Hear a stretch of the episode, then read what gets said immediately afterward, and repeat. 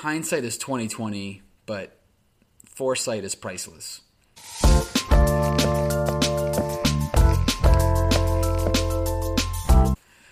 Hello, fellow humans. Chris here again. So, today I wanted to talk about a problem here in my city, but um, would imagine if it's something that's happened here, it's probably happening throughout the country, so probably applicable to wherever you are as well. You might recall last week I released a video uh, regarding the storm that we had here in Sacramento, and I had shown a, a picture of a nearby house that the large evergreen tree had fallen on top of the roof. It was a big storm, by Sacramento standards anyway, it was a big storm. And uh, the mayor, Darrell Steinberg, along with uh, local city council member Howard Chan, are facing strong backlash right now for the lack of a response for our local homeless population. There is a warming center in Sacramento that was closed the night of the storm.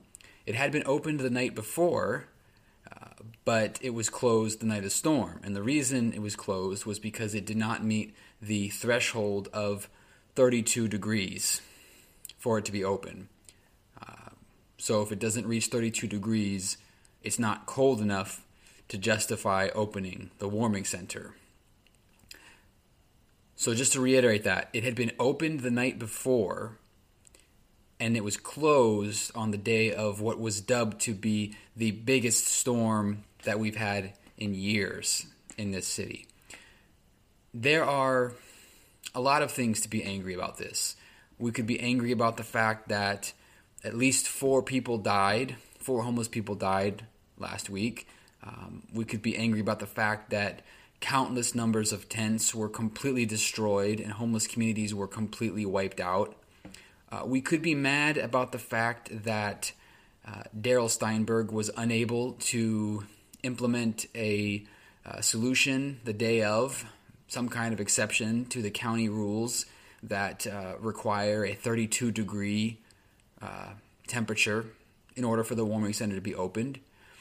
We could be mad about the fact that the warming center itself only holds 60 people in a population of around 5,500 homeless people here in Sacramento. We could be upset about the fact that there's no transportation for homeless people to this singular warming center. We could be upset about the fact that Howard Chan, the one responsible for this warming center, chose to not reach out to the county to try to get an exception for this extreme weather event and allow it to be opened. His justification was that he knew they would say no. Okay, we could be angry about all of this. The thing that I'm most upset about here is that this could have been dealt with. There was no prior planning. And this is something that I notice happening a lot in society, and it really bothers me. It could be it could be extrapolated to COVID a lot of things, a lot of things in this country, we have the ability to foresee. I've said it before. Uh, I don't have access to any kind of special knowledge, but I knew before the storm hit that the storm was coming. It was in the paper. The fact that we don't have contingencies already in place for stuff like this is just mind boggling to me. And I am just frankly getting sick and tired of actions in this country being a reaction and not a proactive thinking ahead. There is plenty of blame to go around. Uh, Howard Chan can be called out for his uh, failure to make a good faith attempt to get the warming center open uh, it could also be passed around to Mayor Steinberg for not having the foresight to say, hey, you know what? 60 mile an hour winds are going to be coming Tuesday night. Perhaps we can do something about the 5,500 homeless people in our city.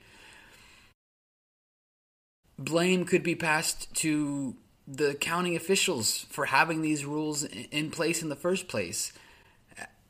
At least they're not what they used to be. They used to be you had to have freezing cold temperatures three nights in a row before you could have the warming center opened. But aside from all that, I'm just so frustrated with the lack of foresight on this issue and on so many other issues. And it's not just my city. It's happening all across the country. It's been happening. It's it's what we do in America. We react. We don't think ahead. And uh, I'm just getting so tired of it. We have an arena here in our city. Uh, it's gone by the name of Power Balance, Balance Pavilion. It's gone by the name of Sleep Train Arena. However, it will always be Arco Arena, the former home of the Sacramento Kings. It fit 17,310 fans in attendance. There is a lot of room in that arena. There is nobody using that building for anything right now. There's also a practice facility right next door, also a big facility, not being used for anything right now.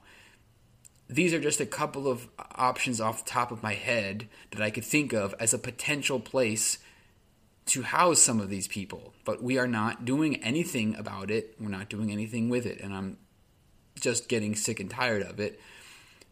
I don't have a solution right now, but I do hear a lot about community networking, community building, especially as we hopefully get out of COVID here soon.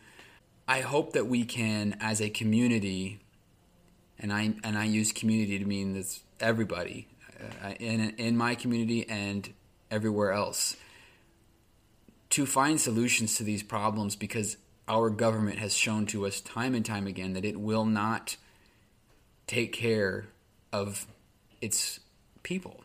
They will not take care of the real needs. They will instead uh, cower behind regulations and fear and fail to do what needs to be done. What especially infuriates me about this really compounding the issue here. The next day, the day after this storm hit, we still didn't hit the 32 degree threshold. But you know what? Steinberg was able to open the warming center. And you know how he was able to do that? He declared an emergency. And by declaring a state of emergency, he was able to sidestep county regulations. Why couldn't he have done that the day before? Why did it take the storm hitting for us to actually see it?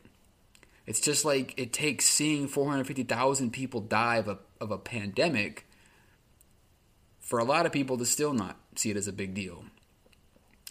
I don't know what the solution is there. It, it seems like another another uh, example of hearts and minds, but I'd like to think that as a society we are better than this, and we have the potential to create some kind of change, not just in our government, not just in our regulations, but in our ways of thinking and approaching problems.